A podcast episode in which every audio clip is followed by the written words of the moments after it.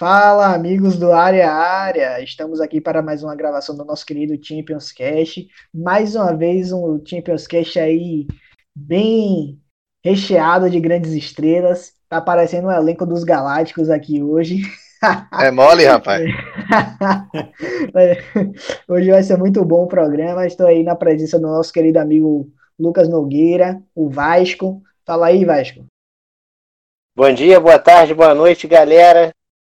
É, mais uma vez, obrigado aí, João, pelo convite. Vamos comentar aí essa rodada de Champions, né? O desfecho. E falar dos dois, dos dois maiores times dos seus respectivos países, né? Para deixar o clubismo bem aflorado.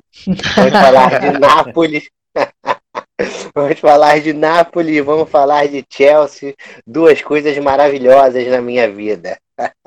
Lucas é, combina demais com esse programa aí. O cara torcedor do Chelsea, torcedor do Napoli, não tinha como ter outra opção aí. É, estamos aqui na presença também de nosso querido amigo Wilker. O Wilker que está de volta firme e forte aí ao Champions Cash, reforço de peso. Fala, Wilker. Fala, Joãozeira. Fala, nossos amigos, eh, telespectadores, não, né? Nossos ouvintes do Área Área. Prazer imenso estar aqui novamente nesse retorno. Saudades Saudades, como já havia dito no episódio anterior. Digo de novo. E sempre bacana bater papo aí, falar desse que é o fino do futebol mundial, que é a Liga dos Campeões. E hoje aí é, nós temos aí também a voz da razão, aquele cara que ele é sempre o, o mediador dos conflitos, além do mago. Nós temos aí nosso querido amigo João Henrique, que faz o Alemanha. Fala, João, como é que você tá, meu velho? E aí, Satisfação ter você por aqui no Champions Cast. Boa noite, boa, boa tarde, bom dia e muito feliz com, com o convite aqui para participar ao lado dos colegas é, João, Lucas, Wilker pela primeira vez. Só queria deixar uma alfinetadinha aí, né? Que o Chelsea não é nem o melhor de Londres, vai ser o maior da Inglaterra. Pelo amor de Deus, né? tem essa disputa, tem essa disputa. Mas enfim, muito honrado de estar aqui participando. Vamos tentar fazer um programa aí com uma ação de qualidade aí, que hoje a galera tá boa aqui. Tamo sim. É, rapaz, para começar logo aí é, o programa, nós dividimos em dois blocos. Primeiro vamos falar do Chelsea e Bayern, depois do Napoli. Para pimentar logo aí as coisas, é, faço um questionamento a vocês, né? O Bayern veio de mais um campeonato alemão, a galera fala aí muito que é o estadual, né? Da, estadual da, da Europa. Mas eu não concordo muito com isso, não, mas a galera fala que é o estadual da Europa. E ele veio da Pocal também, né? Então a Tríplice Coroa tá lá latente. Eles estão querendo vir com a Tríplice Coroa daquele jeitão. E, é, assim, a promessa é ele passar o carro no Chelsea, né? Para vocês, vai haver mesmo essa passagem de carro? Assim, o, o, o Bayern vai vir atropelar o Chelsea de novo, principalmente porque joga pela Baviera? Ou a falta de ritmo do Bayern, os tempos sem jogar, pode dificultar um pouco? Queria que vocês discutissem mais aí um pouco. Queria começar aí por, pelo nosso querido amigo Lucas. Vamos, Lucas.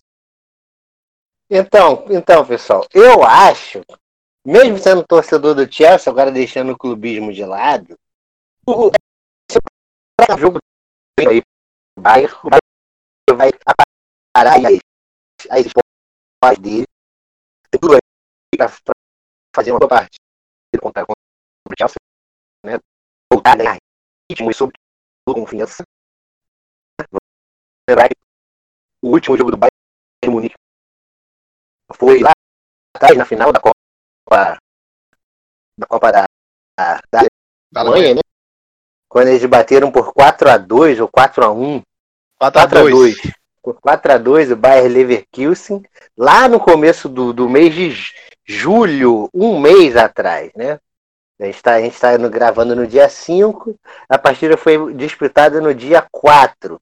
De lá para cá, para tentar manter o ritmo aí, o Bayern fez um amistoso contra o Olympique de Marseille, né?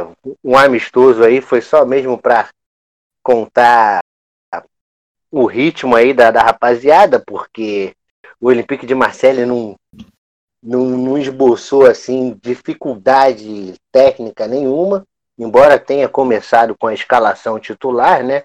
Ambas as equipes começaram com as equipes titulares, mas como foi um amistoso, ao longo do tempo os jogadores foram sendo sacados, né, substituídos.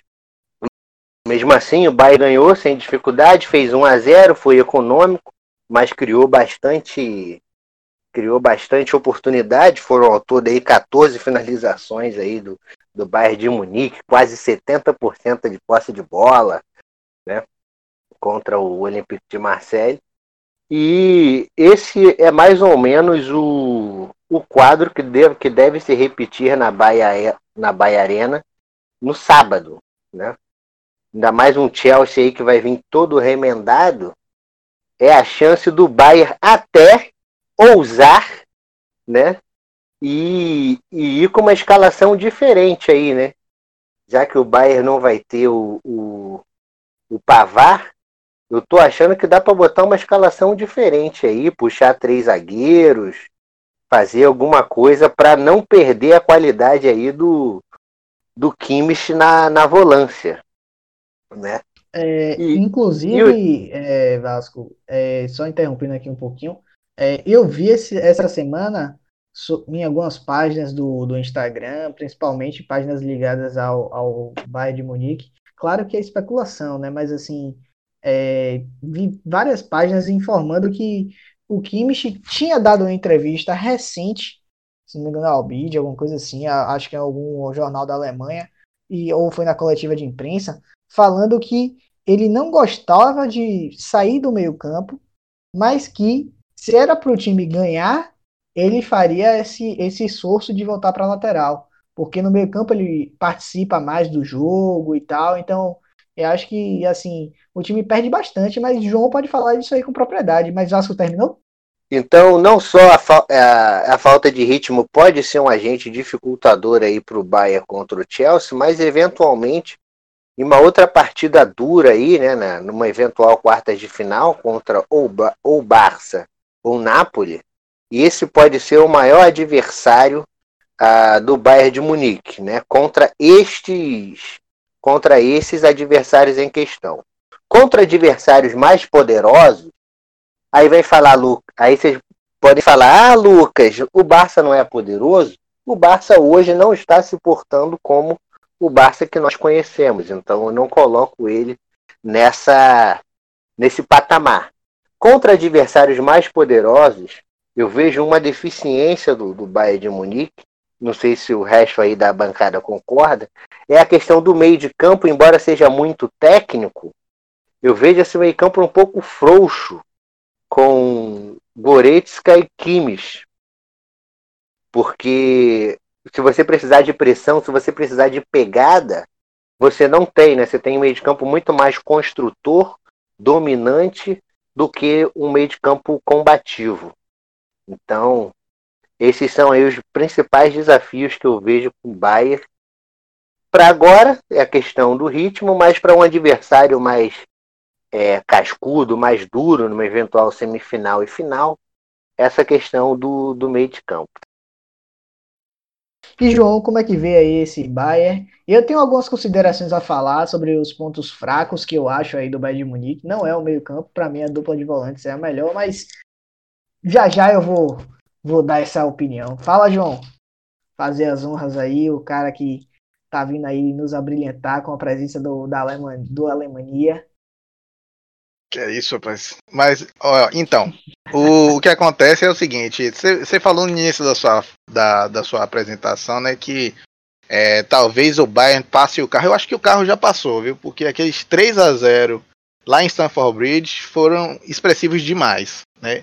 Aquele momento em que aconteceu aquilo ali era um momento de retomada do futebol do Bayern. O Bayern que sofreu com lesões muito graves nessa temporada. O Niklas Süle é um cara que é importante no miolo de zaga do Bayern e que esteve durante boa parte da temporada indisponível, né? O, o próprio Boateng esteve muito abaixo e veio recuperar seu futebol agora no final da temporada. O Lucas Hernandes, que foi uma contratação polivalente que pode jogar tanto quanto lateral como no miolo de zaga pelo lado esquerdo, e abre uma possibilidade maravilhosa para jogar com três zagueiros, com um zagueiro pela esquerda, por ser canhoto, ter um poder de marcação é, de chegada também em alguns momentos, tem bom passe. É, ele realmente também esteve indisponível, então o Bayern teve que se virar fazendo um retrato sintético aqui muito rápido teve que se virar com Boateng em baixa, que ressurgiu durante a temporada, e também com o Alaba, pasmem. O Alaba veio jogar de zagueiro, algo parecido com o que o Julian Nagelsmann faz no Leipzig, que é trazer um lateral como o Klosterman, como o Rastenberg, para compor a qualidade da saída de bola na zaga. São zagueiros construtores, ninguém duvida da qualidade de passe do Boateng, da qualidade de passe do Alaba, do Alaba, dos lançamentos longos desses dois. E a maior surpresa, né, que talvez com certeza também a gente vai discutir os pontos fortes do Bayern, seja o Alfonso Davis na lateral esquerda, um cara que é ponta de origem, virou lateral esquerdo com uma aptidão física enorme, é um cara com um vigor físico maravilhoso e consegue sim suprir aquela lateral esquerda ali do Bayern.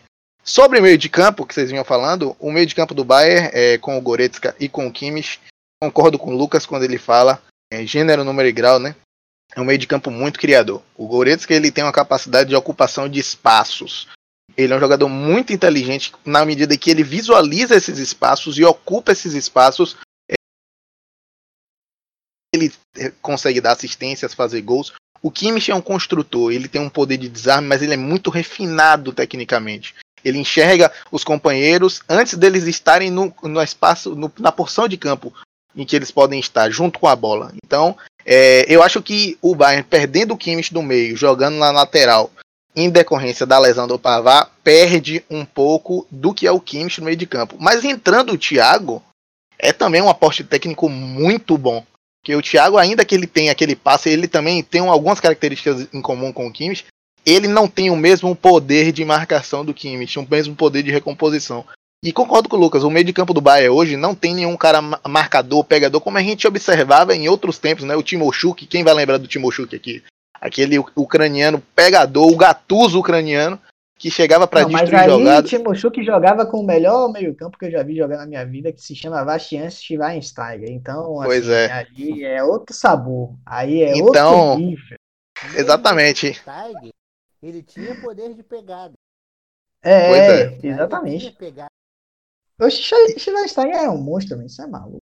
E aí eu Fala, concordo fala. com vocês é, quando vocês dizem isso, principalmente Lucas, porque realmente é, a Bundesliga é um campeonato onde o Bayern destoa bastante, né? E aí a gente sabe que o maior teste do Bayern geralmente é com o Borussia Dortmund, com o Red Bull Leipzig. E isso acaba por propiciar com que o Bayern não tenha tanta necessidade, porque domina os jogos a partir da posse de bola, né? Então, talvez isso que o Lucas falou seja algo que possa ser explorado, né? A presença de um jogador muito habilidoso, muito perigoso entre as linhas do Bayern, sem ter esse cara mais marcador, com um poder maior de desarme, de marcação, pode fazer com que essas linhas do Bayern fiquem é, justamente é, mais instáveis. Para além disso, a lateral esquerda é um ponto fraco. A zaga também, nesse momento, não foi testada com, a contento, né? Porque Boateng é zagueiro de ofício, mas a Laba não é, sabe? Então, as zagas é, que os ataques que o Bayern enfrentou na Bundesliga não foram ataques suficientemente perigosos para fazer com que as deficiências desses dois, um lateral e um zagueiro que vem em baixa, já no momento mais final de carreira e que teve uma temporada instável, fossem expostas, entende? Concordo com você, João. Uma belíssima análise aí. Queria saber agora de Will, o que é que ele vem aí a nos abrilhantar com a, a voz da razão, como sempre. Brincadeiras à parte, fala aqui, ó. E aí, Joãozeira, rapaz, é o seguinte, esse jogo aí, como a gente já a gente já vem comentando, até aqui em off a gente já vinha, já vinha também abordando, é muito complicado para o Chelsea, né? O Chelsea vem com, claro, eu acho que desses, desses desfalques que vem para o é, jogo contra o Bayern, eu acho que o Pulisic é o desfalque mais importante, né? É, você perdeu as Piliqueta, por exemplo, as Piliqueta não foi titular no, no, no jogo contra o Arsenal, né?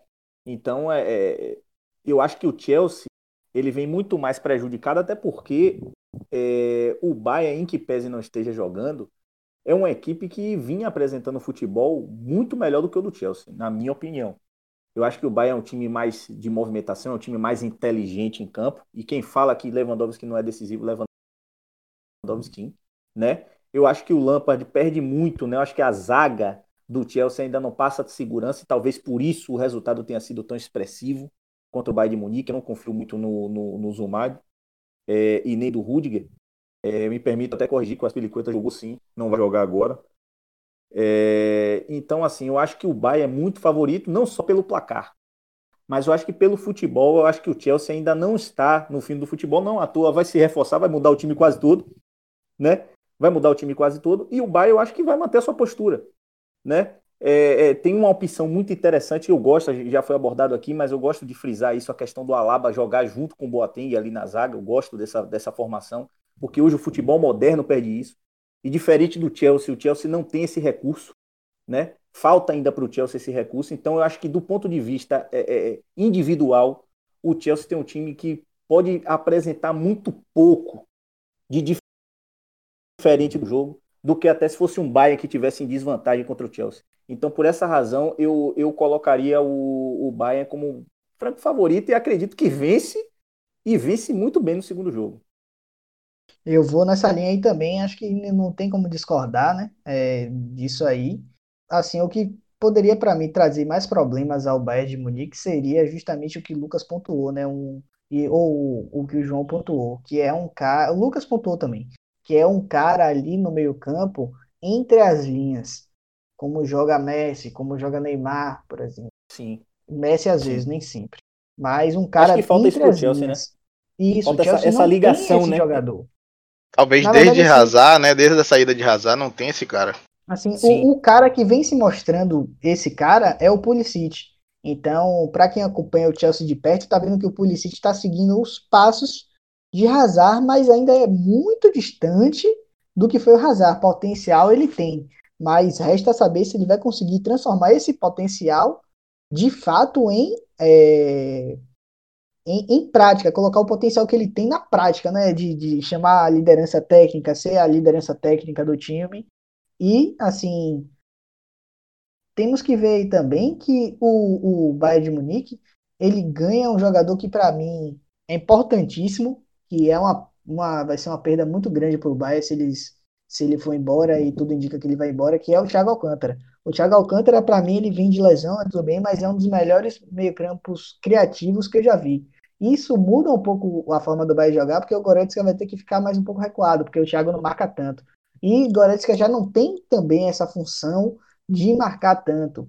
Então é como o João falou, ele é o cara que ocupa espaços, fecha os espaços e marca a zona. Então, assim, é, vai ser um pouco mais complicado para o Bayern quando for enfrentar adversários que têm um ataque muito poderoso. Por exemplo, eu, vi, eu vejo o Bayern se enfrentar um Real da vida tendo dificuldades. Se enfrentar um, um Manchester City tendo dificuldades. Se enfrentar um, um um PSG tendo dificuldades, até o próprio Atalanta. Por quê? Porque a linha defensiva do, do, do Bayern de Munique, ela não é uma linha defensiva completamente estruturada como foi em anos anteriores. É, a presença do Alaba, eu acho que fragiliza muito a defesa no quesito marcação. É, o Alaba ganha muito em recursos técnicos, porque ele é um lateral ofensivo, de ofício, né, digamos assim, jogou muito tempo dessa forma, mas defensivamente ele não ele fazia uma função diferente. Então, para o jogador se readaptar e marcar os melhores do mundo, que a Champions League trata-se dos melhores do mundo, marcar os melhores do mundo numa nova posição, aí a gente vai ter que ver aí como é que vai se, se desenrolar, porque assim, eu não consigo imaginar a Laba parando o Benzema, por exemplo, a Laba parando o Messi. Boateng contra Messi a gente já viu o que, é que aconteceu, né? Mas enfim, é, não é uma coisa assim muito muito confiável. Mas em contrapartida você tem aí um ataque extremamente promissor. É, já vou até adentrar aqui a, ao próximo tópico, que é assim, tem um amigo nosso que é o, o, o Barbosa, ele fala que Lewandowski pipoca. Eu discordo disso em partes, mas principalmente nessa temporada, Lewandowski está mostrando o porquê ele não pipoca. Lewandowski está para mim na, é isso, na melhor temporada dele, só na Champions League em seis jogos ele, ele fez 11 gols. Então assim é, é, é um ratio de gols muito absurdo, muito absurdo para um jogador. É, qualquer atacante, acho que assim o, o, o Immobile não foi que ganhou a chuteira de ouro, mas é, pertinho dele tá o Lewandowski, logo atrás, assim, acho que se tivesse mais um jogo aí, o Lewandowski empataria ou até ganharia do Immobile. Então, para mim, atualmente é o melhor centroavante que nós temos aí no a título de futebol mundial, em termos de fase. É, isso tirando o Robozão, se Robozão não jogar na posição. Mas se Robozão joga na posição, aí já, já já é outra, outros 500. Mas assim, é, é um, uma opinião minha, porque acompanho de perto a carreira desse jogador. É um jogador que me agrada muito e que para mim, se ele conseguir levar o Bayern para uma digamos uma, uma semifinal, é, assim, se ele conseguir passar de fase com o Bayern e sendo protagonista, ele tem grandes chances aí a disputar entre os três aí pela, pela bola de ouro. E vocês aí, é, eu quero chamar agora o Wilker. E aí, Wilker, o que você pensa aí de Lewandowski? É. Fala, Lucas, fala, Lucas. Rapidinho, Wilker. Só para pegar. Pode, pode ficar à vontade. Ô, João, rapidinho aqui. Só aproveitando o gancho que você falou do, do Lewandowski, ele marcou né, em todos os jogos que ele jogou. Ele só não marcou no jogo que foi 3 a 1 Bayern contra o Tottenham. É, mas em todos os outros jogos ele marcou contra o, o, Tottenham em Londres, marcou contra o próprio Chelsea em Londres, né? marcou contra a Estrela Vermelha, contra o Olympiacos, fez hat-trick. Então, assim, ele tá pintando e bordando. Felipe é um maluco, é um louco de dizer que Lewandowski é pipoqueiro. Porque o Lewandowski, ele tá jogando em alto nível há no mínimo sete anos. Desde que ele chegou no Borussia.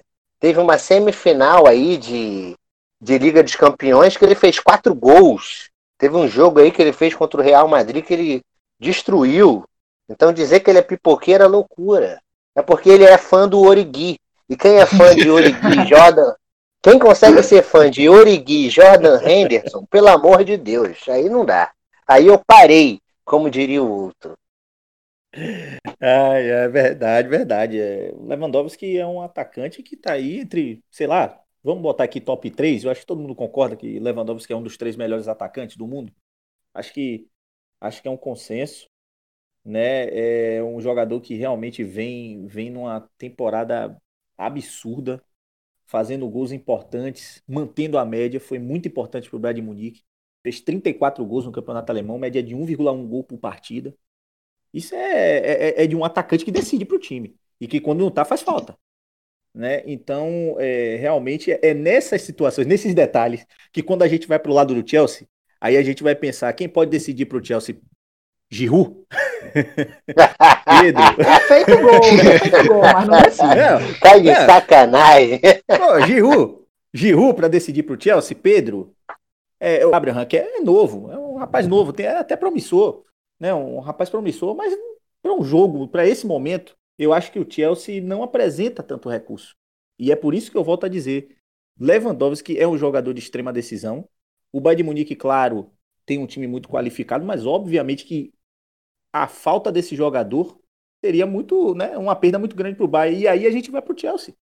O Chelsea não está trazendo recurso aí para poder enfrentar o Bayern né? E a gente dizer assim, rapaz, a partir desse jogador, porque até o William, a gente estava comentando aqui da saída do Chelsea, né? Da transição do Chelsea, defesa, ataque.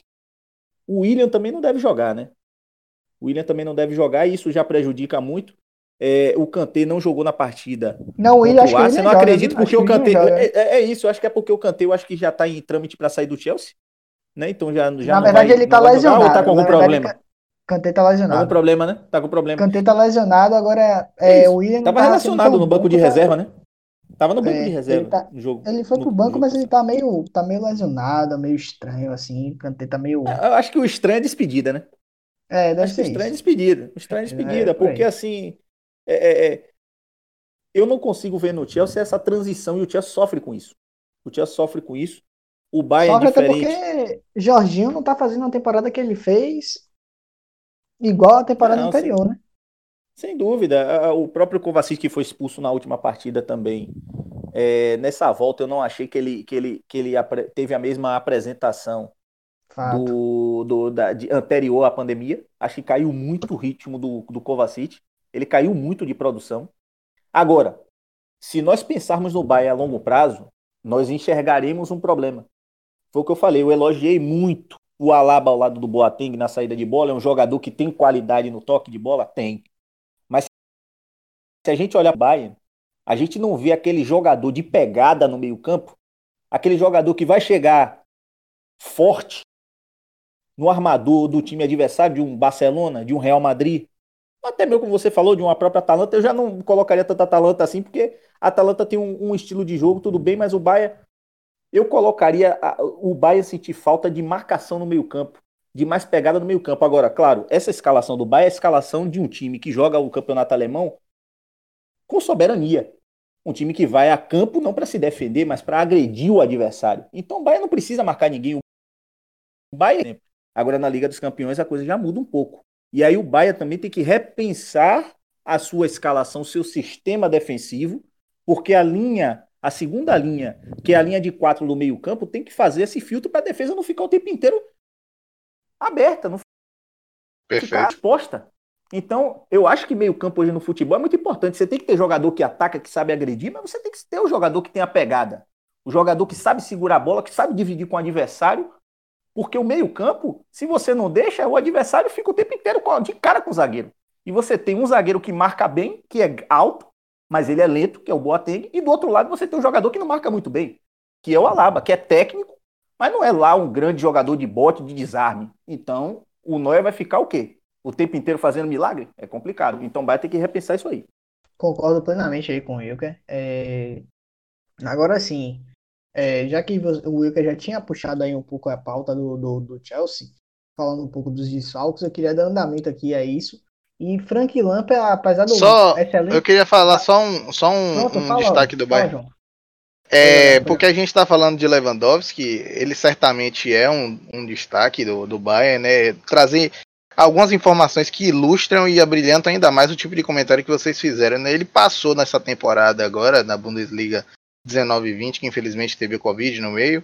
É, ele passou o Cláudio Pizarro como o maior artilheiro não alemão da Bundesliga. Então, essa de fato foi uma, da, uma, uma conquista que ilustrou o quanto essa temporada é especial para o polonês. O polonês que chegou no, no, no Borussia Dortmund é, e ele já chegou a ser reserva no seu período de maturação do Lucas Barrios. Pouco, pouco a gente vai lembrar que o Lucas Barrios era o titular. Depois o Lucas Barrios saiu do Borussia Dortmund. Quem assumiu a posição foi o Lewandowski, e daí foi só crescendo exponencialmente o seu futebol, sua maturação enquanto jogador. E ele hoje é um jogador que dentro da área, se o ouvinte e os colegas podem pegar o, de onde saem os gols do Lewandowski. Dentro da área, o polonês é mortal. Ele sabe onde ele coloca a bola, tem muita precisão e Assim como o Ciro Immobile tem o Luiz Alberto, o Lewandowski nessa temporada tem um cara que se reinventou de forma fantástica, que o Chelsea precisa tomar cuidado. O Chelsea, Barcelona, o Napoli, quem quer que seja que esteja é, do outro lado do campo, frente ao Bayern, que é o Thomas Miller. O Thomas Miller saiu daquela posição de jogador de ponta, de jogador até de referência móvel ali dentro da área. Hoje ele joga com meio, como um meio ofensivo central e ele se reinventou na, na quantidade de assistências que hoje em dia supera inclusive a, a, quantidade de gols. O Thomas Miller nessa temporada fez 21 assistências. Se não me engano, ele estava disputando com o De Bruyne, não foi para ver quem era o, o Exatamente. da Europa. Da Europa, é... posto que já foi ganho por Ozil, outras, outros craques, mas assim, é, a temporada do Thomas Miller chama atenção. A gente não pode falar de Lewandowski sem falar de Thomas Miller. Sem falar também de Gnabry, que também tem jogado um futebol muito bom. Então, frente a um sistema defensivo tão fragilizado como é o do Chelsea, essas peças que estão muito azeitadas no time do Flick podem trazer danos extremamente é, contundentes, como assim dizer. É um time muito bem azeitado, muito bem encaixado. Se tivesse com o Pava na lateral direita, realmente teria o melhor 11. Mas o Chelsea tem que se preocupar muito aí com esse, esses jogadores de frente do Bayern de Munique.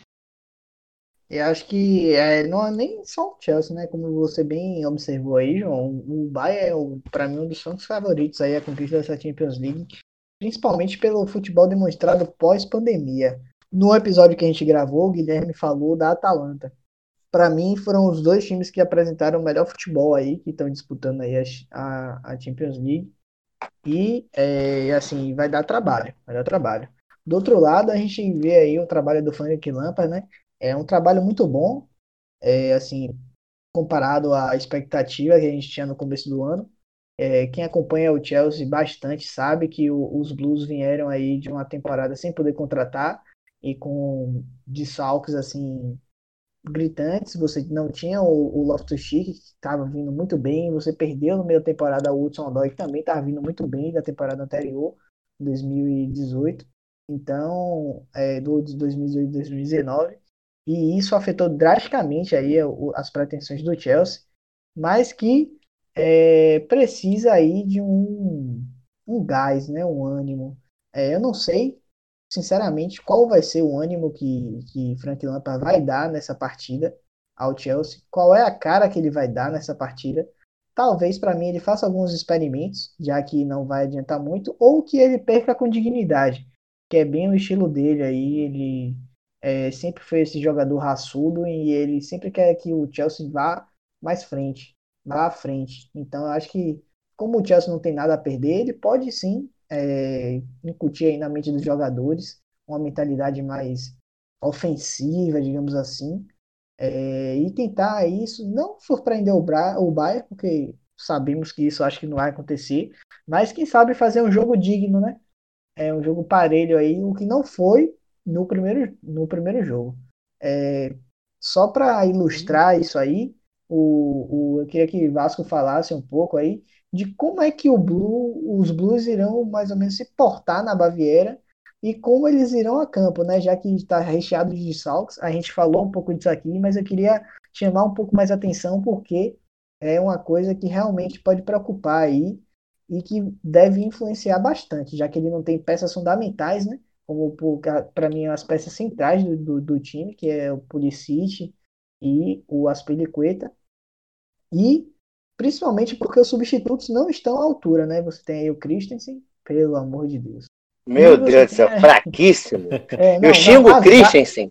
Eu xingo o Christensen pela eliminação do Chelsea na Champions de 2018. O Chelsea fez uma partidaça contra o Barcelona. Foi, a gente estava quase repetindo a fórmula de 2012. 2012 nós batemos 1 a 0 o Barça, depois seguramos no Camp Nou. E a gente estava segurando o jogo. O William fez um golaço, meteu bola na trave, Hazard jogando muito, Chelsea com raça. Aí o Christensen vai me virar uma bola na frente da zaga, no pé do senhor Iniesta. Porra, tá de sacanagem. O cara vira a bola e entrega no pé de um cara chamado Andrés Iniesta. Aí o final a gente já sabe o que, que aconteceu. Então aquele gol ali arrebentou o Chelsea. As chances do Chelsea tentar alguma coisa, né, especular com uma retranca no, no. E, e o, o, Chelsea foi pro, pro Camp Nou já é, praticamente derrotado e tomou 3 a 0. Então assim, muito na conta do senhor Christensen, né? A última aparição do Chelsea na, na Champions, o Christensen fez o que fez, né? e vai estar tá aí em campo novamente, impune, né? Porque as palavras que tem para usar para esse senhor são essas. Christensen assim, é fraquíssimo. E acho que essa zaga do, do Chelsea aí, Vasco, eu acho que ela é a pior zaga do Chelsea desde a saída. É... Não, desde que eu, eu acompanho o Chelsea. Desde que eu acompanho o Chelsea, essa é a pior zaga do Chelsea. Você não teve. Você teve durante um bom tempo Ricardo Carvalho e Terry. Aí depois você teve Terry e Cahill.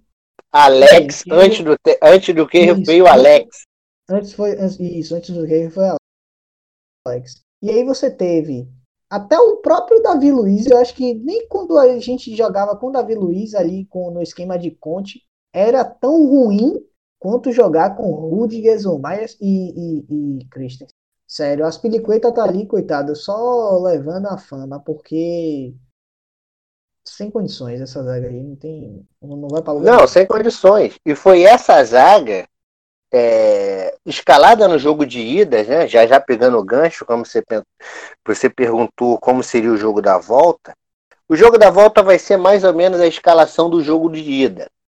No jogo de ida, né, no jogo do, do Carnaval, o Chelsea foi com Cabalheiro, Aspilicueta, Christensen e Rudiger. Reece James, Jorginho, Kovacic e Alonso. Como Alonso foi, foi expulso no, no, último jogo, ele não joga esse, vai jogar o Emerson Palmieri. Uh, Mount, Barkley e o glorioso Giroud. O Chelsea, ele, tem, ele até que tentou. Esse jogo eu- eu vi o reprise, eu não vi porque era carnaval, né? Eu tive que dar a saída também. É. Mas eu fui ver o reprise desse.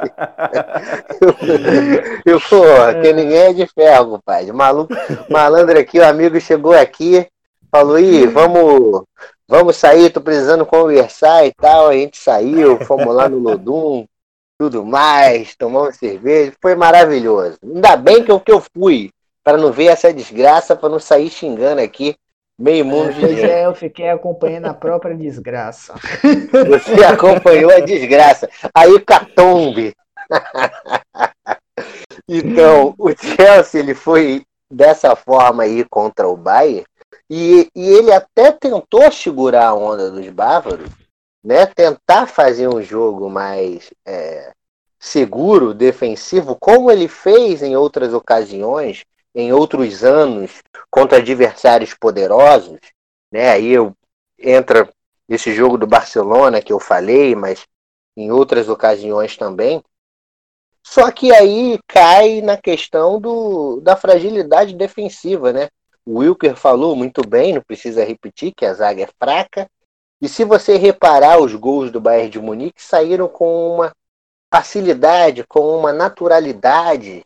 Todos os gols foram ocorreram em linhas de passe dentro da área. Jogadores do Chelsea correndo perdido. Os caras tomam aqui e dá ali gol, né? O Chelsea até nesse jogo teve chance de, de, de marcar, é, acho que com o Malte, numa bola esticada, o Davis conseguiu uma ótima recuperação, e foi só, que lá atrás não conseguiu segurar. E aí, para o Chelsea, né, que, que deve ir com essa escalação, só, somente aí o Zumar no lugar da Espelicueta, e o Não, eu acho que o Barkley não joga de- também, não. Eu acho que o Barkley não joga, não. Acho que quem joga é o William. William, É, é, o William tava tá mal aí esse. Tava É, machucado. É dúvida. aí eu- É dúvida, né? Então, rapaz, vai ser difícil mesmo, né? vai ser Rapaz, difícil. o o Lampard tá com a- o rojão na mão aí, né? Pra... Não, ele. o- o- a real é o seguinte: o Chelsea, esse jogo serve pro Chelsea só para uma coisa. Sendo, sendo realista, muito difícil o Chelsea conseguir reverter. Só serve para uma coisa. Os eu de argentinos. Eu, eu, Tomori, eu, eu boa. ia de Tomori. Eu ia de Tomori. Tomori. Os argentinos, eles têm uma expressão que se chama pongan huevos, ou seja, coloquem culhões, botem raça. Então, esse jogo serve para o Chelsea. Eventualmente, se o Chelsea conseguir um empate, conseguir um bom desempenho, ou até ganhar do, do Bayern, serve para o Lampard chegar para a molecada, chegar para os caras e falar: ó, vocês podem, vocês são capazes e tal. Dar uma injeção de moral, né? Acho que para o Chelsea vale muito mais para isso, né? Pensando num time que está sendo construído para o futuro. Eu acho que o Chelsea já foi desmantelado aí, já foi, já sofreu muita pancada já. Vamos passar pro jogo do Barça contra o Então, vamos que vamos. No jogo do, do Barça e Napoli, terminou 1 a 1 não é isso? É, para mim, com aquele golaço do Insigne, eu sou muito fã do futebol do Insigne, e pra mim ia cair, cair com uma luva no Chelsea, não vou mentir a você. Tem, tem uma vontade. Tem minhas ressalvas no Insigne, tem minhas ressalvas, minhas Mas, assim, implicâncias com ele. Tem hora que ele é preguiçoso, presunçoso, some do jogo. Mas quando o moleque quer Exatamente. jogar bola, como o moleque já quer jogar bola, é bola. É, no jogo de ida foi tudo igual, né? É, no jogo da volta, pra vocês, tem jogo ou o Barça é franco favorito? Queria que João Henrique falasse aí um pouco. Ah, pra mim Só- tem jogo, viu? Pra Tem mim tem jogo. jogo também. Porque, mentir. assim, acho que talvez o único confronto desses pendentes aí das oitavas que esteja definido foi o confronto anterior, né? Eu acho que o confronto entre Bayern e Chelsea já tá bem delineado quem vai passar. Acho que, só pra não entrar muito nesse assunto que a gente já destrinchou, o Bayern fez 3x0 no Stamford Bridge, pro Chelsea passar precisa fazer 4, né? Então, porque É. 3x0 leva pra pênaltis. Então, esse jogo aí, ainda tem muito jogo aí pra jogar. A gente sabe, concordo com o que o Lucas falou, é que o Barça já não é um Barça mais daqueles momentos, né? Inclusive, o Barça vem passando por um período de instabilidade, que você tinha questionado, o Messi ligado a outros clubes, a gente não sabe até que ponto é verdade, porque a mídia espanhola não é muito confiável. Mas assim, um Barça é, muito fragilizado frente a outros Barcelonas que a gente já viu à frente aí. Não tenho muita propriedade porque não assisto o Campeonato Espanhol, mas eu acho que tem jogo sim. E eu acho que a, a distância entre o Napoli e o Barcelona nunca foi tão curta quanto nesse momento. O Napoli se vê com condições reais de passar pelo Barcelona. Tem jogo e é jogo duro. Ainda mais esse Napoli aí. Sou ouvinte do futebol, adoro ouvir o conteúdo que eles produzem. O Gattuso acertou o Napoli. Lucas pode falar com muito mais propriedade, mas o Gattuso vem fazendo um feijão com arroz ali. O Napoli não apresenta nada de brilhante, mas tem um time extremamente competitivo, né? Então acho que vai ser um jogo muito difícil. Vai colocar algumas dificuldades para o Barcelona. E o jogo tá aberto aí, qualquer um dos dois pode passar. E aí, Lucas, para você aí como torcedor do Napoli, tem jogo? Ah, com certeza. Com certeza pro, pro Napoli tem jogo, muito em função das, das deficiências do, do Barcelona, né? Antes da gente entrar no Napoli, né? O, é, os pro, eu gostaria de falar um pouco dos problemas do Barcelona, que são assim, são problemas de nível de, de crise técnica, são, são problemas de crise interna, de vestiário, né? Parece que o, o próprio o treinador Kiki Setien foi peitado aí pelo, pelos jogadores, inclusive pelo Messi que fez, vamos dizer assim, todo mundo sabe ele. que quem escala o Barcelona é o Messi, né? É o Messi. Assim, e... O Barcelona não contrata treinadores justamente porque quem escala é Messi. Então. Ex exatamente. Messi escala é, jogador, derruba treinador, quer jogar é, o jogo né, em função dele, mas só que ele tá vendo que o time não anda e há algumas há alguns meses ele vem pedindo né, constantemente ao, ao Bartomeu, que é o, o presidente do Barça, a volta do Neymar, mas parece que o Neymar não vai voltar agora, né? Nem sei se volta mais. Mas por que ele queria um cara como o Neymar? Para dividir essa esse peso, essa responsabilidade que ele tem de carregar sozinho. Vamos lembrar que o Soares está numa decadência aí Absurda, física, né? Horrível. Técnica. Péssimo. Exatamente. Péssimo. Então, assim, o cara que ele teria para dividir, ele já não tem mais. O Grisman. Grisman não mostrou. Ainda não aconteceu. Exatamente. Ainda não aconteceu na, no Barça. Então ele fica naquela ilhado, os, os jogadores, assim como na seleção argentina, olham para ele e esperam que ele resolva, né? Porque ele é um gênio. E o, esse, esse momento do Barcelona está me lembrando muito o momento assim da seleção argentina, né? Do Messi. É uma bagunça, é, crise técnica, embora a Argentina, quando foi jogar, né, nem tinha uma crise tão técnica assim, mas você tinha ali jogadores que, na hora de decidir, como o Pipita Higuaín, fraquejavam, né? O Higuaín fraquejou na Copa do Mundo, o Higuaín fraquejou na final da Copa América e, e recaiu tudo sobre o Messi, que não pôde fazer tudo sozinho. É, então o Barcelona tem esse problema aí com os jogadores do jogo não fluir, né? Decadência técnica de uns, o jogo não fluir de outros, e eu com quase a convicção de que o jogo desses caras, todos que vão para o Barcelona, não flui, não está fluindo, não em função deles, não em função de Griezmann, não em função de De Jong, não em função de Arthur serem maus jogadores, embora o Arthur tenha tido uns probleminhas aí extra-campo, mas não em função deles serem maus jogadores, e sim em função é, de um time que se perdeu, o Barcelona, ele se perdeu. Ele não é mais aquele Barcelona do Guardiola.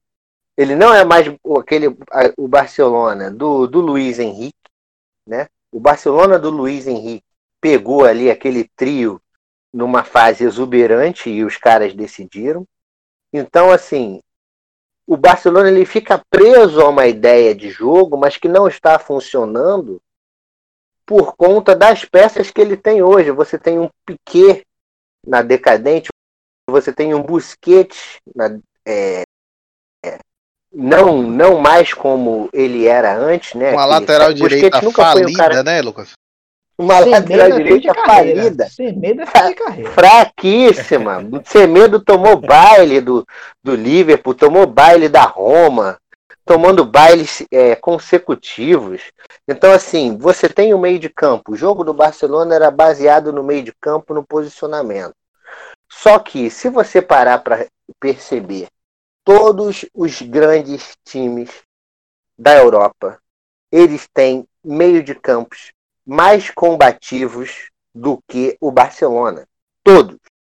Você vai para o Real Madrid, você tem Casemiro, Kroos e Modric. Você vai para o Liverpool, você tem os a Fabinho, Hinaldo e, e o Henderson. Embora não sejam craques, mas são caras que combatem muito, mordem bastante e produzem para o time. Você vai na, na Juventus, é, você tem ali a possibilidade de ter um Matuidi no meio de campo, por exemplo. Então, todos os Pjanic. Pjanic, Bernadette. todos os grandes os times é também. tem caras no meio com, com, com vitalidade. Coisa que o Barcelona não tem. Tá um time envelhecido, né, caminhando para o envelhecimento. Uma peça central desse jogo, que fazia o jogo fluir, era o Busquets, mas como já não é mais aquele Barcelona, ele perde toda aquela efetividade que ele tinha.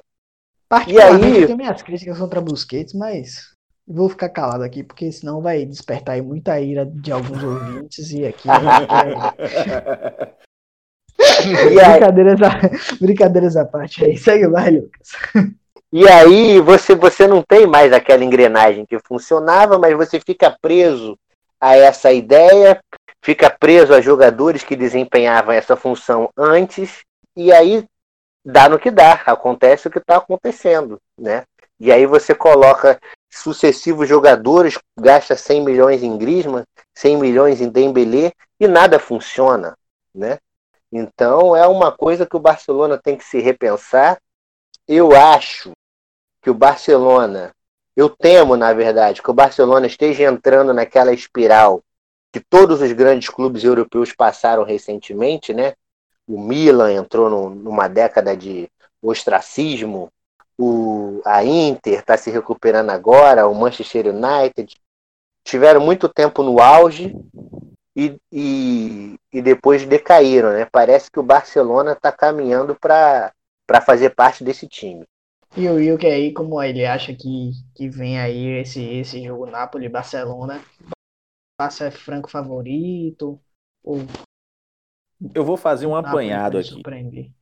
Eu vou fazer um bom. apanhado. Primeiro, primeiro eu, já, eu já começo com uma. Com uma eu, eu costumo chamar isso de uma máxima do futebol, que já, já, já, já aconteceu em muitas, em muitas oportunidades e a gente já pôde ver isso.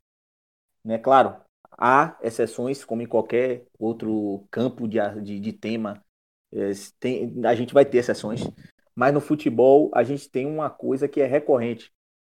Craque dificilmente vira bom técnico. Aí tem exceções aí, o Guardiola foi muito bom jogador, foi muito bom jogador. É, e assim, nós hoje no Barcelona, nós temos uma figura que ela se diz ser o técnico, mas não é o técnico, porque para mim, o último técnico, técnico que o Barcelona teve foi o Guardiola. Depois daí, a gente viu um império onde o Messi tem que ser agradado pelo comandante do time, o, te, o entre aspas comandante do time. O Barcelona tem um esquema de jogo que para mim ele já está beirando é, a, a defasagem, porque se nós pensarmos aqui que o Barcelona é, tudo bem, é, o Napoli tem uma missão difícil desde 2006, 2007, a temporada 2006, 2007, que o Barcelona não é desclassificado nessa, nessa fase de mata-mata, nesse momento do mata-mata da Liga dos Campeões. Mas se a gente parar para olhar, eu estava olhando aqui as escalações, eu estava fazendo uma comparação entre as escalações do Barcelona e do Napoli, né? É, a gente vai ver aqui que o Napoli, por exemplo, tem um time muito qualificado. O time do Napoli é muito qualificado. Eu vou falar da escalação que nós tivemos aqui do último jogo contra a Lazio, que foi 2 a 1 para o Napoli. Se eu tiver errado, no, nossos amigos me corrijam. É, Mário Rui, é, claro, Ospina, que pegou muito, inclusive, salvo engano, foi, foi na semifinal, foi na final da Copa da Itália. Muito bom goleiro. Semifinal Mário contra Rui, a Inter. Seguramos empate. Inter, né? Isso. Ótimo, ótimo, perfeito. Mário Rui, Colibali, Manolas. O Deus! O Deus! O Deus do Ébano. O Deus, o maior zagueiro do mundo, o melhor zagueiro do mundo. Só para deixar claro. Só, Na atualidade. Só, só para não eu... perder a oportunidade. É só, ele só bate testa com o Sérgio Ramos aí, o resto. Na atualidade, Colibali, para mim, é um dos melhores cinco zagueiros da Europa e de irade do é, mundo tô... até. É, tá nessa é, Manolas, que é muito bom zagueiro. Eu gosto. É, de Lorenzo. Aí vamos pro meio-campo. Que o Napoli jogou com três no meio-campo, isso no papel, escalação de papel. Fabian Ruiz, é, Lobotka e Zielinski. Olha que trio. Né? Olha que trio. E aí você vai pro ataque que tem Insigne, que embora tenha seus momentos aí de, de fique, que ele fica offline na partida, mas é muito bom jogador. Mertens e o Calerron. Se a gente fizer um comparativo com o Barcelona, a gente vai encontrar peças aí que já não são há um bom tempo aí peças que estão apresentando muito boa coisa. Se a gente pensar no jogo contra o Alavés, que o Barcelona deu 5 a 0 no Alavés, né? com todo respeito ao Alavés. O meio de campo do Barcelona era o, o Rick Puig, que é jovem, menino, né? menino da base. Jovem, menino. Busquets, que para mim já não apresenta muita coisa há muito tempo, ele já não apresentava antes. Agora, para mim, ele não apresenta muita coisa, sinceramente. Eu não gosto muito do futebol do Busquets. Aos nossos amigos aí que eu vi que tem fã de Busquets aí, é, Arturo Vidal, o Vidal é muito bom jogador, mas também vem em declínio, até pela idade. Vidal já é um jogador que já está beirando aí seus, seus 35 anos, você não já tem isso, né? É, nós temos aqui Sérgio Roberto, lateral direito, depois Daniel Alves, como a gente já falou aqui. A lateral direita, depois do Daniel, nunca mais foi a mesma.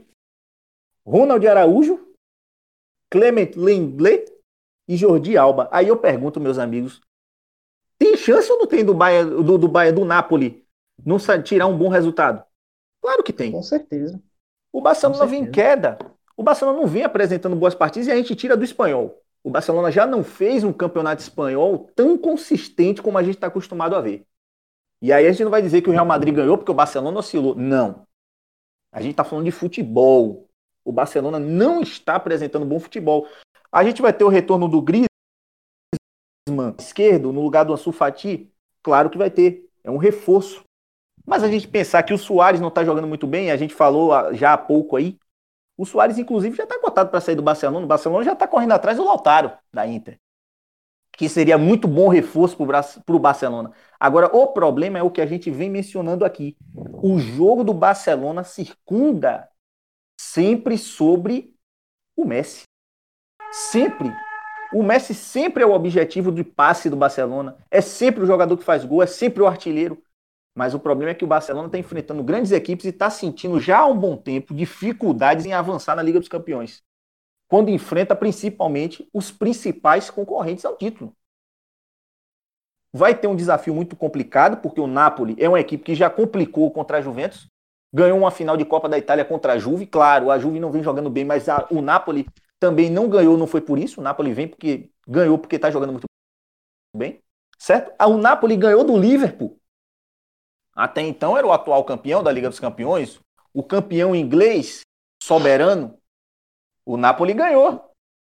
não só ganhamos, é. como ganhamos dois últimos jogos na Itália Empatamos em Enfield esse ano e no ano passado, se não fosse o maldito da carniça do Milik, a gente teria eliminado o Liverpool e o Liverpool não veria aquela taça em Enfield. Exatamente.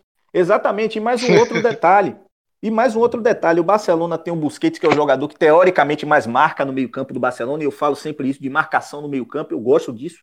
Eu não gosto de time que tem zagueiro no meio-campo. Eu gosto de time que tem um jogador que sabe chegar junto. A gente falou isso aqui no, na parte. É, citou o Liverpool aqui, né? Que a gente tem o Hinaldo, tem Henderson, tem Fabinho, que são jogadores de técnica, né? Mas que também sabem chegar na marcação. Também sabem agredir o adversário que está com a bola. E aí o Barcelona já não vai ter o Busquets, né? Já tem essa baixa, e o Vidal também não vai jogar. Ou seja, o meio-campo do Barcelona. Os rumores são de que o meio-campo do Barcelona seja formado por Sérgio Roberto, Rakitic e De Jong. Bom jogador. Rakitic é bom jogador, mas já está também. De né? Jong Já tá lá- é bom jogador. Já é um jogador experiente, o De Jong também. Mas é um meio-campo que não marca ninguém. E o, e o Barcelona simplesmente vai enfrentar uma equipe que tem muita movimentação. Uma equipe de movimentação, uma equipe que também sabe sair para jogar. E aí, a observação que eu faço com relação ao Napoli é que o Napoli, claro, tem um estilo de jogo ofensivo e não deve abandonar esse estilo de jogo ofensivo. Por quê? Eu acredito que o Napoli vai passar nesse jogo. Se o Napoli der o seu máximo na partida, Barcelona, principalmente na saída de bola, o Barcelona vai sentir muita dificuldade, porque tem dois laterais muito fracos. O Piquet já não vem apresentando lá grande coisa. E o meio-campo é um meio-campo que não marca ninguém. Então, eu acho que o Napoli tem plena chance de sair desse confronto é, bastante alegre. eu acredito muito no Napoli Inclusive- nesse jogo. Inclusive, meus queridos, eu queria que você. Na verdade, eu queria que João Henrique respondesse uma pergunta que, para mim, tá aqui atrás da pulga, né? É, a gente sabe da capacidade de Messi de decidir, né, os grandes jogos. O Barcelona precisa dele. Você só Porém, não pode me vi- perguntar, você só não pode me perguntar quem é melhor, se é Messi ou Cristiano Ronaldo. O resto você Não, pode não me perguntar perguntar. tudo. Isso aí eu não vou perguntar. não. É, e o Barça, ele precisa desse, desse cara, né, velho? Esse cara central. Sempre figurou aí durante os anos. O Messi dividindo a responsabilidade com alguém. Só que é notório o declínio físico do Messi e a decadência dele, né? E eu queria saber se esse declínio 33 anos físico, também, né? essa decadência é um fator decisivo nesse jogo. 33 anos, como o Lucas falou aí. É, é um fator decisivo, preponderante. Se o Messi jogar mal, o Barcelona não se classifica. Acredito que sim. É, o, o Messi, a gente. Eu não sei se. Os amigos certamente vão lembrar, né? Aquele gol icônico que ele dribla cinco adversários contra o Atlético Bilbao. Sai da ponta direita, driblando pelo meio. O Messi sempre dependeu, para além das qualidades técnicas, né? De visão de jogo, de técnica, de boa finalização, finta. Dependeu muito das condições físicas, né? De condução curta da bola, como ele consegue conduzir a bola próxima do pé. Inclusive, ele falou que Ronaldo, Ronaldinho Gaúcho foi uma influência para ele. Né?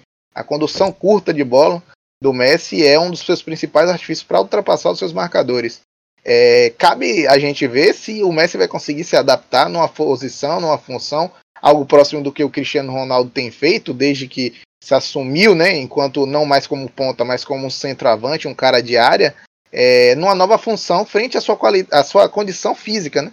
Acho que o Messi hoje, nesse momento, tá um Messi distante daquele Messi que a gente já viu brilhante e de construtor de jogadas, por todo o embrólio, né, por todo o pacote do que é o Barcelona hoje, um, um pacote muito problemático, com, com, um técnico que fala mais baixo do que um jogador, um jogador gigante, por sinal. É, então acho que o Messi tem que é, não só reencontrar o seu melhor futebol, como também é, buscar uma faixa do campo, tendo em mente também uma condição física um pouco abaixo do que já teve, mais condizente com o seu momento atual, né? E assim, concordo com tudo que os colegas vêm falando, acho que inclusive, eu repito, essa é a menor diferença que o Napoli vai encontrar entre ele e o Barcelona. Esse é o momento para o Napoli. Porque hoje, inclusive, o Napoli tem uma zaga mais sólida do que a do Barcelona. Eu vejo, pelo muito menos, a, mais. muito a zaga mais. do. Napoli mais sólida do que a do Barcelona. O Napoli tem condições nesse momento de parar o Barcelona. E é, esse é o momento para o Napoli se aproveitar frente a um Barcelona fragilizado, como vocês já discorreram aí muito bem. Acho que uma das coisas que o Barcelona vai repousar mesmo é a questão de ter o Messi, que é um cara que pode sair um gol, uma jogada, um chute, como aquele, aquela falta que ele fez, aquele gol em Alisson, absurda, a qualquer momento. Um grande goleiro que tem na meta, que para mim é um dos três melhores goleiros do planeta, que é Marc-André Ter. E também alguma, outro, alguma outra jogada de um jogador como Rakitic, que já vem numa, numa, numa, num momento mais baixo. Um Griezmann, que ainda concordo com vocês, não se encontrou, não é o Griezmann do Atlético de Madrid pode aparecer. Então, depender disso tudo, sendo o Barcelona, é muito pouco. E eu acho que o Napoli vem mais encorpado. Agora, é aquela coisa, né? Futebol pode acontecer absolutamente tudo.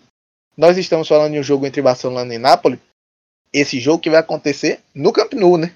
Sim. Então, o Barcelona no Camp Nou é sempre muito forte. A gente está falando muito do Napoli, que o momento do Napoli é melhor. Sagrou campeão da Taça da Itália, é, o Barcelona vem em queda e tudo mais, mas o Barcelona jogando no, no, seu estádio é forte. Temos também a Sufati, então é um confronto talvez dos mais interessantes e dos mais abertos dessa fase da competição. É, para mim é o confronto mais aberto aí. É, na verdade, eu acho que é até mais aberto do que City Real, que nós falamos ontem, é, na verdade no outro episódio, né? E é, eu gostaria aqui de fazer um questionamento aí a, ao Vasco. Se vocês tiverem mais alguma coisa para falar de Messi, podem falar. É, o momento é agora. Joguem duro aí. Minha, para mim, pra... eu fui totalmente contemplado aí pela fala de João Henrique. E eu não preciso mais na minha opinião, é exatamente isso que eu acho. E você, Vicky? Eu, eu gostaria de defensão também, porque eu já defendi também no, no outro episódio e permaneço com essa defesa, que tem um ponto muito importante na Liga dos Campeões e que favorece o Barcelona. Obviamente, isso as estatísticas já dizem, o Barcelona não cai nas oitavas, repito, desde a temporada 2006-2007. Isso é muita coisa. Isso é muita coisa. O, desafio do Napoli ele é enorme né, a gente está falando aí também de uma grande equipe e que na Liga dos Campeões vem mostrando né, o peso da sua camisa. Então, na Liga dos Campeões, essa coisa da camisa pesa bastante. Né? O Barcelona é um time que também não jogou bem em outras, é, é, em outras edições, mas que veio avançando. Então, esse detalhe pesa muito na partida e por isso faz com que a gente até tenha ponderações quando vai falar de uma a, a possível classificação do Napoli, a gente sempre pondera isso, né? Agora, como já foi dito aqui de maneira perfeita, é o melhor momento do Napoli. O Napoli nunca teve tão, tão possível uma vitória contra o Barcelona como nesse momento. Né? Então, estou ansioso para ver esse jogo. É, inclusive, é, o Napoli ele amargou a sétima colocação, né, no italiano. Sim. Porém, fez uma boa Copa Itália, foi campeão aí, como o Vasco falou e como o Iker falou.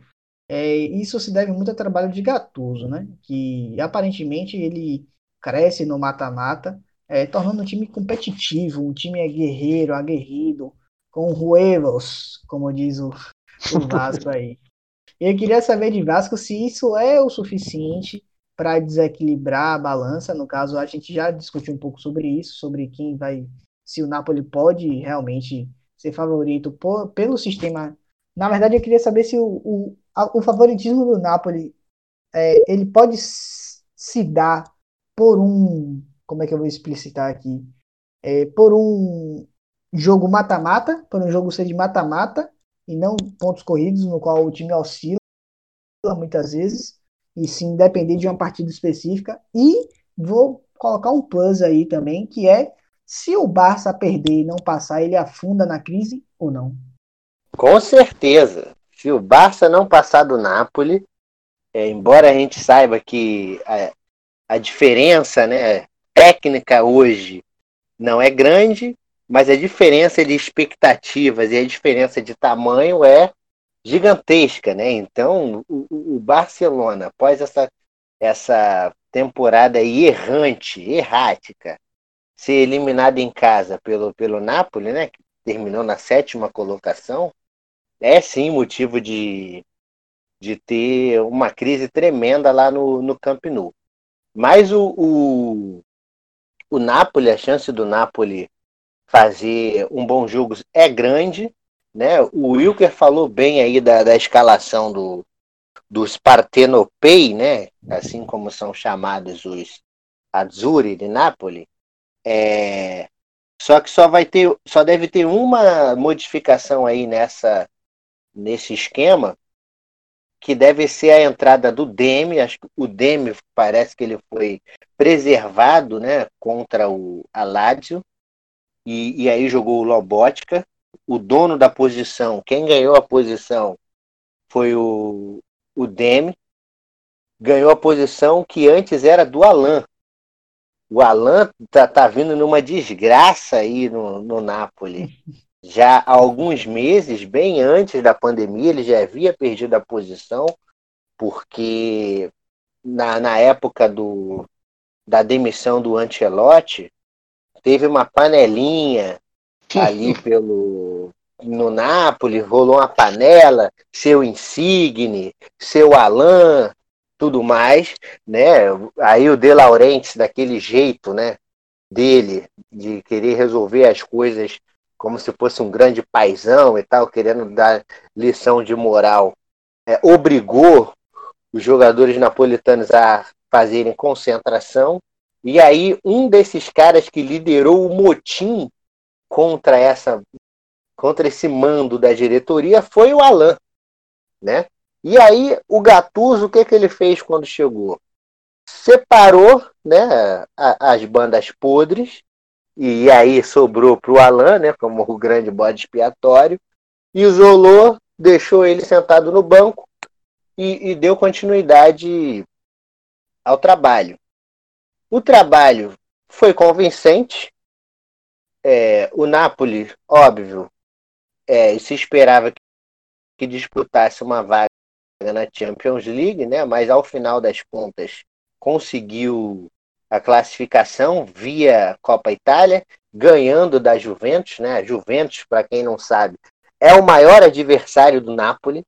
E aí aqui é uma questão cultural, né? E, e geográfica que é o seguinte: o povo do Sul, ele Pra sempre era- é Aliás, não, pra mim era Roma, né? Mas Não, é a, isso é uma é a Juventus. Pra é Juventus e Roma. Porque o povo do Sul, ele é humilhado, ultrajado, sofre com a xenofobia do, do pessoal do Norte. Por quê? Porque o Sul é mais atrasado economicamente, né? O Sul tem a parte da população tem a pele mais escura e aí isso é alvo de, de, de entonações racistas por, por parte lá de quem mora em Turim, quem mora em Milão, quem mora em Bolonha, ao ponto da torcida da Juventus carregar faixas em jogos contra o Napoli, dizendo: esperamos que o Vesúvio volte a fazer a sua parte. Tipo assim, né? O Napoli fica na beira do Vesúvio, esperando que o vulcão lá estoure e acabe com todo mundo, né? É uma provocação de péssimo gosto. Então, o, o Napoli, nessa de ser o, o, o patinho feio ali do Sul, quando ele se bate, e ele é o único time do Sul que ele tem essa capacidade de se bater com os gigantes do Norte, quando ele se bate com uma Juventus numa final de Copa Itália e ganha, é um título de Copa do Mundo. Porque disputar o Scudetto é muito difícil. A Champions League tem uma boa chance agora, mas assim, a, a coisa é tão ingrata que se o Napoli passar, pega o Bayern de Munique, né? Então, tipo assim, é uma, uma, uma puta falta de, de sacanagem, né? Para não dizer o contrário. e aí, e aí é isso. O Napoli tem chances de, de ganhar. A Copa Itália serviu para dar moral ao, ao próprio Gattuso, o primeiro título dele, serviu para dar moral às convicções dele, às escolhas que ele fez, é, colocando o, o Alan no banco, por exemplo, colocando o Di Lorenzo como dono da posição da lateral direita e não mais o Isai, que era polivalente. O Mário Rui também já ganhou a posição ali na esquerda. Então o Napoli, para enfrentar o Barça, deve ir da mesma forma como enfrentou no jogo de ida, num 4-1-4-1, né? Com o Espina no gol, de Lourenço, Manolas, Culibali, que tá nessa, sai não sai, né? Pode ser que ele saia.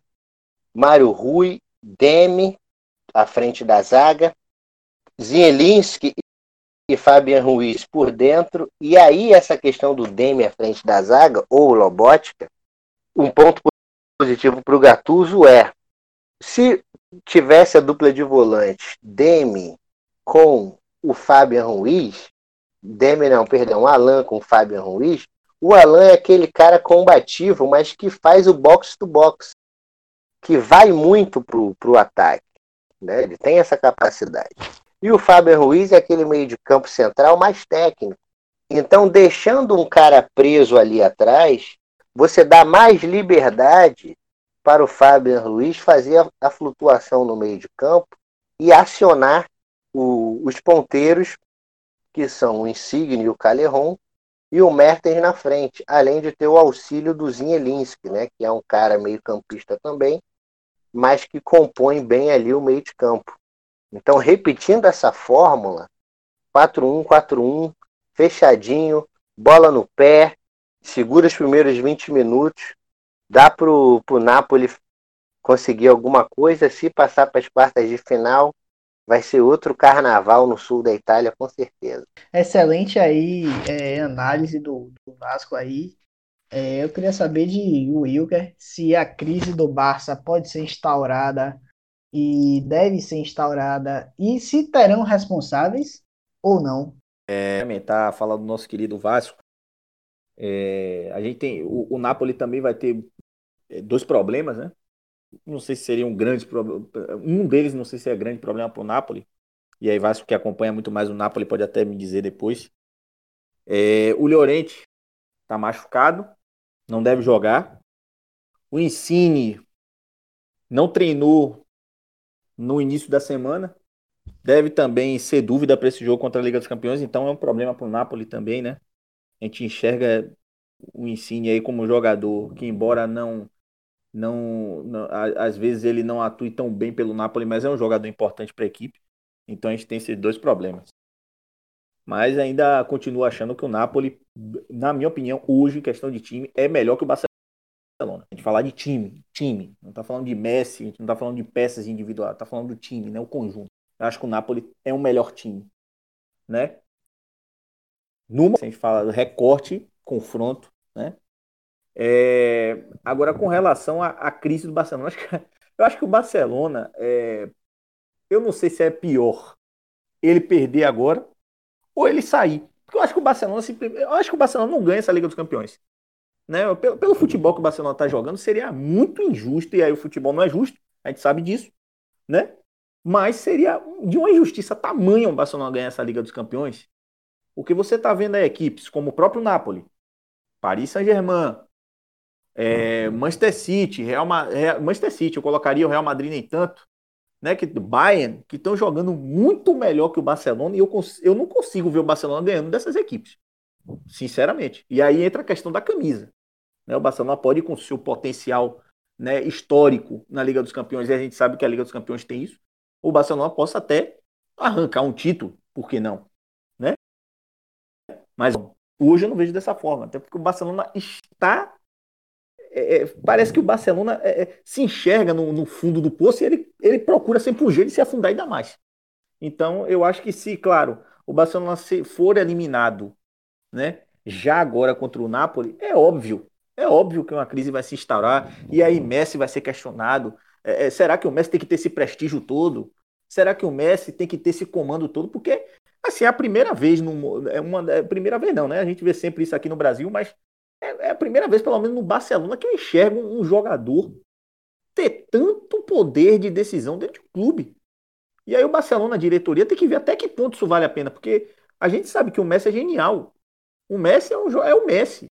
Agora, a gente também sabe que o Messi é um jogador. E para você ganhar um campeonato como a Liga dos Campeões, quando a gente está falando de Barcelona, ele precisa de 11 jogadores. E qualquer clube se precisa de 11 jogadores. Então, pensar, porque há um declínio técnico dos seus jogadores, também muito em virtude do próprio esquema tático que está ali no Barcelona. A gente está falando do Griezmann que não aconteceu, mas o Griezmann não pode jogar no Barcelona. Porque o Messi tem que jogar mais do que qualquer um ali no ataque. Né? Aquele trio entre Messi, Soares e Neymar foi um trio muito interessante, porque aqueles dois jogadores que estavam junto com o Messi jogando se propuseram a alavancar o futebol do Messi. Claro que o Messi é ótimo jogador, perfeito, genial, craque, um dos maiores da história. Mas não é bem dessa forma que hoje se conquista títulos no futebol. O futebol de hoje é um futebol que depende de 11 jogadores. E o esquema tático de um time, ele tem que aproveitar as qualidades desses 11 jogadores. Então, eu, eu considero muito jogou bem no Barcelona. O próprio Coutinho não jogou bem no Barcelona, né? Por conta disso. Aí, aí é a questão que a diretoria vai ter que discutir. E aí vai vir a crise, com certeza. Porque quando vem os resultados negativos, quando tá todo mundo ganhando, esse é o clichê, quando tá todo mundo ganhando, vamos empurrando, tá dando certo. Mas quando, quando começa a perder, e aí tem que discutir. E a diretoria do Barcelona vai ter, claro, se mexer. E aí, quando se mexe, você tem que mexer no elenco. Você vai ter que trazer peça nova. Você vai ter que dizer pro Messi que não é bem assim, que tem que vir fulano e ciclano, porque o Neymar não vem. E aí a crise se instaura, óbvio. Né? A gente tá falando do clube que é o Barcelona. Né? O clube é enorme que é o Barcelona. Então, claro que se você é eliminado numa fase de oitavas, é óbvio que a crise se instaura porque o Barcelona não está acostumado a ser eliminado nas fases de oitavas, né? De final, né? É um clube que está sempre buscando conquistar os seus títulos. Então, é óbvio que numa equipe que ela, que ela encerra a temporada, e eu acho que a, a temporada do Barcelona hoje não ganha a Liga dos Campeões é de ruim para péssimo diante do desempenho de futebol que o Barcelona apresentou. Eu não estou falando de número de título, de, caneco levantado, estou falando de futebol. O futebol do Barcelona, comparado ao que o Barcelona jogou, né, que a gente está acostumado a ver o Barcelona jogar, hoje é de ruim para péssimo. É de ruim para péssimo. Entendeu? É de ruim para péssimo. Então, eu acho que com certeza, com certeza vai ter uma crise.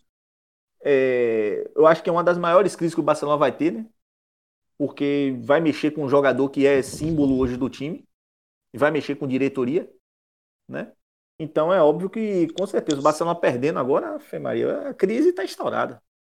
Inclusive, eu queria aqui perguntar até a João é, se ele vislumbra algum jogador em potencial para assumir o protagonismo no Barcelona é, diante da situação atual, né? Porque o Barcelona ele vem mal financeiramente também. Então, assim, tem vários jogadores no mercado que poderiam ir para o Barcelona, mas que não estão indo porque o Barcelona não tem dinheiro para comprar esses jogadores. Então, vai ter que se desfazer de vários medalhões aí, vai ter que se desfazer de Arturo Vidal, Rakitic, Busquets, enfim, vários jogadores que o Barcelona vai ter que se desfazer porque ele não tem dinheiro para operar no mercado como outros times têm. Olha. Como o Real Madrid tem, como o Chelsea tem. Então, de fato, o Barcelona pode sim é, precisar aí trazer alguém para assumir essa posição. E quem seria esse jogador? Assim, honestamente, João, não sei se os colegas vão concordar comigo, aí já tem uma questão de um ponto de vista muito pessoal, assim, acho que a solução do Barcelona é, não está fora, vou discordar de você. A solução do Barcelona sempre esteve dentro. Né? O, a maior parte dos jogadores que compuseram essa grande geração do Barcelona, que ganhou absolutamente tudo e que reinou na, na Espanha, na Europa e no mundo, foram jogadores que vieram em grande parte de, da sua própria base, né? de, de jogadores de produção interna. Né? Está falando aí de um Ronaldinho que veio de um PSG, mas foi um dos precursores que ajudou na transição do Messi, inclusive a primeira assistência do Messi, quem dá, ou o primeiro gol do Messi, desculpa, quem dá assistência é o Ronaldinho. É, jogadores como Xavi, jogadores como Iniesta. Então acho que o Barcelona tem que voltar principalmente justamente pelo fato de ter os seus, é, os seus cofres um pouco desfavorecidos nesse momento para os talentos internos, né? O Barcelona tem a Sofati, tem que procurar outros jogadores da base também. Tem um jogador interessantíssimo formado pelo Barcelona, na minha opinião, que é o Alenhar, que é um jogador inteligente, é um jogador de boa qualidade de passe, de chegada, de Tem o Rui Puig, né? Pois é, então assim, eu, claro que é, o Barcelona não vai viver só de base, né? Não existe time no, no mundo que viva com jogadores formados só de base e que consiga brigar por, por título. Tem que trazer os acréscimos, porque a base não vai conseguir formar tudo. Né? Mas eu acho que o Barcelona tem que. Porque se você for parar para pensar também, todos os jogadores no histórico recente que o Barcelona trouxe a peso de ouro tem dado errado. O Lenglet que veio, veio do Sevilla deu errado na zaga do Barcelona nesse momento. A zaga do Barcelona é uma zaga instável. Um Titi só vive lesionado. O De Jong ninguém sabe para que veio ainda. O Felipe Coutinho estava emprestado no Bayern de Munique, nem o Bayern de Munique quer mais. Sabe, o Bayern de Munique é, colocou na final da, da Copa da Alemanha, mas o Felipe Coutinho esteve escanteado durante boa parte da temporada. Então, eu, eu vou discordar no sentido de que as peças, a, a solução do Barcelona esteja fora do Barcelona. Acho que a, a, solução do Barcelona tem que ser buscada dentro do próprio Barcelona. E o que é que existe de melhor nesse momento no Barcelona do que um cara como o Messi para fazer a transição entre um jovem e todo o seu potencial no time de si. Então, eu vou muito nessa, nessa opinião aí. E pelo histórico recente das contratações que o Barcelona faz, gasta bastante dinheiro e não tem dado resultado. É isso, João. Eu concordo plenamente com você. É, inclusive, para mim, é, o Barcelona ele poderia aí ter aprendido um pouco com o Real Madrid, né? Que sempre teve o pulso firme aí com suas estrelas. Quer dizer, sempre não, né? Porque na época dos Galácticos tinha gente que mandava e desmandava, mas que é. recentemente na história do Barcelona ou do- na história do Real Madrid eles aprenderam com os erros e o Barcelona poderia ter aprendido isso. É, muitas vezes o Cristiano Ronaldo foi preterido, teve algumas pretensões dele não atendidas. O Real Madrid conseguiu controlar de uma forma melhor as suas estrelas, né? Rapidamente, João, só, só para concluir e dar, um, dar uma acréscimo nisso aí que você Sim, falou, sim, sim. é porque o Real Madrid realmente já teve algum em princípio de panela, alguma coisa nesse sentido assim. Mas nesse momento, qualquer tipo de, é, de situação nesse sentido é refutada, porque nenhum jogador do Real Madrid nesse momento é maior do que Zinedine Zidane. Nenhum. O jogador que você poderia chegar ao ponto de tentar botar um peito para Zidane seria Cristiano Ronaldo, não se encontra mais lá. Quem é maior do que Zinedine Zidane no Real Madrid hoje? Ninguém. Campeão, campeão do mundo, jogadoraço, campeão da, da UEFA Champions League, como jogador e como treinador, não tem. Não É. tem. Isso faz, faz muito pela figura do técnico. Concor- Concordo plena- plenamente aí. Foi uma excelente pontuação, João. É, só para aqui a gente encerrar o nosso bate-papo, eu queria é, fazer o palpitaço, né, velho? O palpitaço é uma coisa que vem marcando aí nos nossos programas. É, vou começar com o Lucas. E aí, Lucas, como é que você. O palpitaço, Chelsea e Bayern? Chelsea, Bayern. Acho que o Bayern vai tirar o pé, vai ser 3 a 1 O Chelsea vai ter que fazer um golzinho de honra aí para honrar aí, né, o, o manto azul. E o, e o jogo do Barça e Napoli vai ser com sofrimento. Eu vou suar frio, mas vai ser 1 a 0 Napoli. Perrenho, um gol ali feito ali pelo Mertens e vamos segurar 1 a 0. João Henrique, palpitaço. Bom, para Barcelona, vou começar pelo final de Lucas aí. Para Barcelona e Nápoles. Eu acredito que esse jogo não vai ser decidido no tempo normal. Eu acho que o, o jogo vai ser decidido nos pênaltis e o fator Camp Nou vai pesar. Eu gostaria muito de que o Napoli passasse, porque coroaria um momento do Napoli muito interessante. Mas eu acho que eu, eu tô fazendo um palpitaço mesmo, bem complexo. Tô, tô fazendo como se fosse uma aposta. Eu acho que o jogo vai para os pênaltis. É o Brecht aí? É, eu, eu tô vislumbrando esse jogo indo para os pênaltis. O Napoli muito próximo da vitória, mas eu acho que quem vai brilhar no, no, nos pênaltis no Barcelona vai ser Marc-André Ter Stegen. E eu acho que o Barcelona vai passar às custas do seu goleiro. Wilker. Ah, não, falta João falar aí do. do- Verdade, verdade. Ó, Do, Chelsea e Bayern. e Bayern e Chelsea, o, o confronto para mim já tá definido. Mas, assim, eu acho que vai ser 2 a 0 pro Bayern, tirando o pé, um gol de Lewandowski e um gol de Gnabry. Pronto. Vamos lá, Wilker. Lança aí. É, rapaz, vou ser polêmico, viu? Eu acho que eu acho que esse jogo do Bayern do Chelsea vai ser 4 a 0 pro Bayern. Eita. Acho que vai ser 4 a 0 O Chelsea vem muito desmantelado, cara. O Chelsea perdeu a Copa da Inglaterra. tá- o Chelsea tá, tá- o Chelsea não tá no bom momento. O Chelsea vai vir meu Horrível. jogo, eu acho. Ô, O Chelsea Wilker, vai.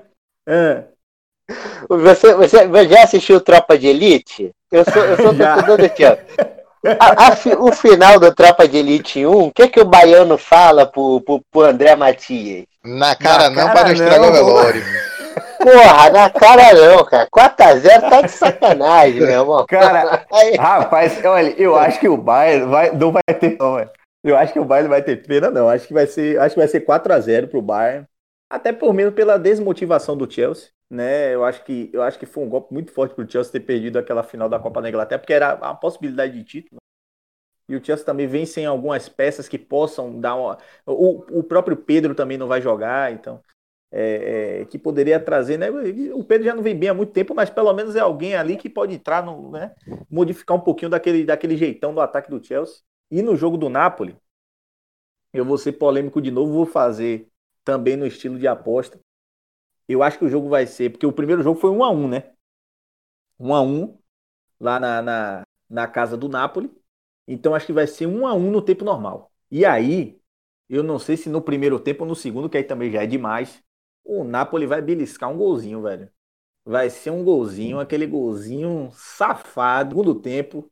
E aí o, os vovôs do Barcelona vão suar, meu amigo, para correr ali, vão suar forte ali para correr atrás do Napoli, mas não vai dar jeito não, acho que vai ser 2 a 1 um, e o Napoli vai fazer o gol da vitória na prorrogação. Bons palpites aí, viu? Gostei bastante aí, bons palpites. É, para coroar aqui, eu vou dar a minha opinião fechar aí com chave de ouro esse programa que interessantíssimo, gostei bastante. Eu acho que vai dar 2 a 1 Bayern, torcendo aqui modesto, né, para na cara não para não estragar o velório. É, e na cara não é foda. 2x1 Bayern. É, o, o jogo do, do Napoli, cara, eu vou ser mais, mais contundente. Para mim vai ser 2 a 1 Napoli no tempo regulamentar. O Napoli vai fazer 2 a 0 no primeiro tempo e aos 70 minutos Messi vai fazer um gol de pênalti. E o resto do jogo vai, é, o resto do jogo vai ser o Barcelona tentando martelar, martelar, martelar e Gattuso vai montar o ferrolho e quebra todo mundo, quebra a perna de Messi, quebra quem Catenaccio. E aí, Catenaccio. o Napoli vai passar e lá no São Paulo vai ser uma festa, e Nápoles vai ser uma festa tamanha que sem precedentes. É isso, meus amigos. Queria agradecer a todos aí pela presença. Queria agradecer aí ao Wilker. É isso, eu que agradeço. A Vasco. Eu que agradeço. Valeu, João. Saudações napolitanas e azul de Londres também. nós temos um gosto parecido, nós temos um gosto parecido. E aí, sauda saudações também para o meu querido amigo do Alemania. Muito obrigado pela presença, João. Eu que eu agradeço. Sempre que precisarem, podem chamar, falar de, de time alemão. É prazeroso demais. Acompanha a temporada toda para poder é, falar lá e aqui a gente fala também. É bom confrontar visões de outros campeonatos. É sempre bom esse choque entre gigantes na competição de maior nível técnico do planeta. E o Cosmopolita Champions Cast termina aí com essa. O João, diga. diga. Só queria. Posso terminar com uma provocação para o nosso João Henrique, torcedor do Arsenal? Já que ah, ele me provocou, me provocou Agora, no, o, o, minuto, o, minuto, o minuto final de clubismo está liberado. O minuto final de clubismo está liberado. Minuto inicial e minuto final de clubismo. Vamos lá. A torcida do Chelsea tem uma música que ela canta, né, quando vai ao Emirates enfrentar o Arsenal. Eu não sei se você sabe, mas a gente podia terminar com essa. No próximo você tem direito de resposta, de réplica.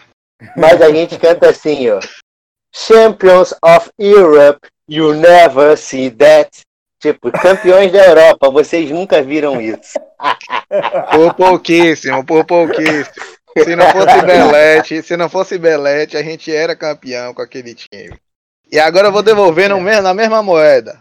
Posso? Diga, diga, mande. Pronto. Esse final de semana eu não tinha a menor dúvida de que o Arsenal ia passar por cima do Chelsea.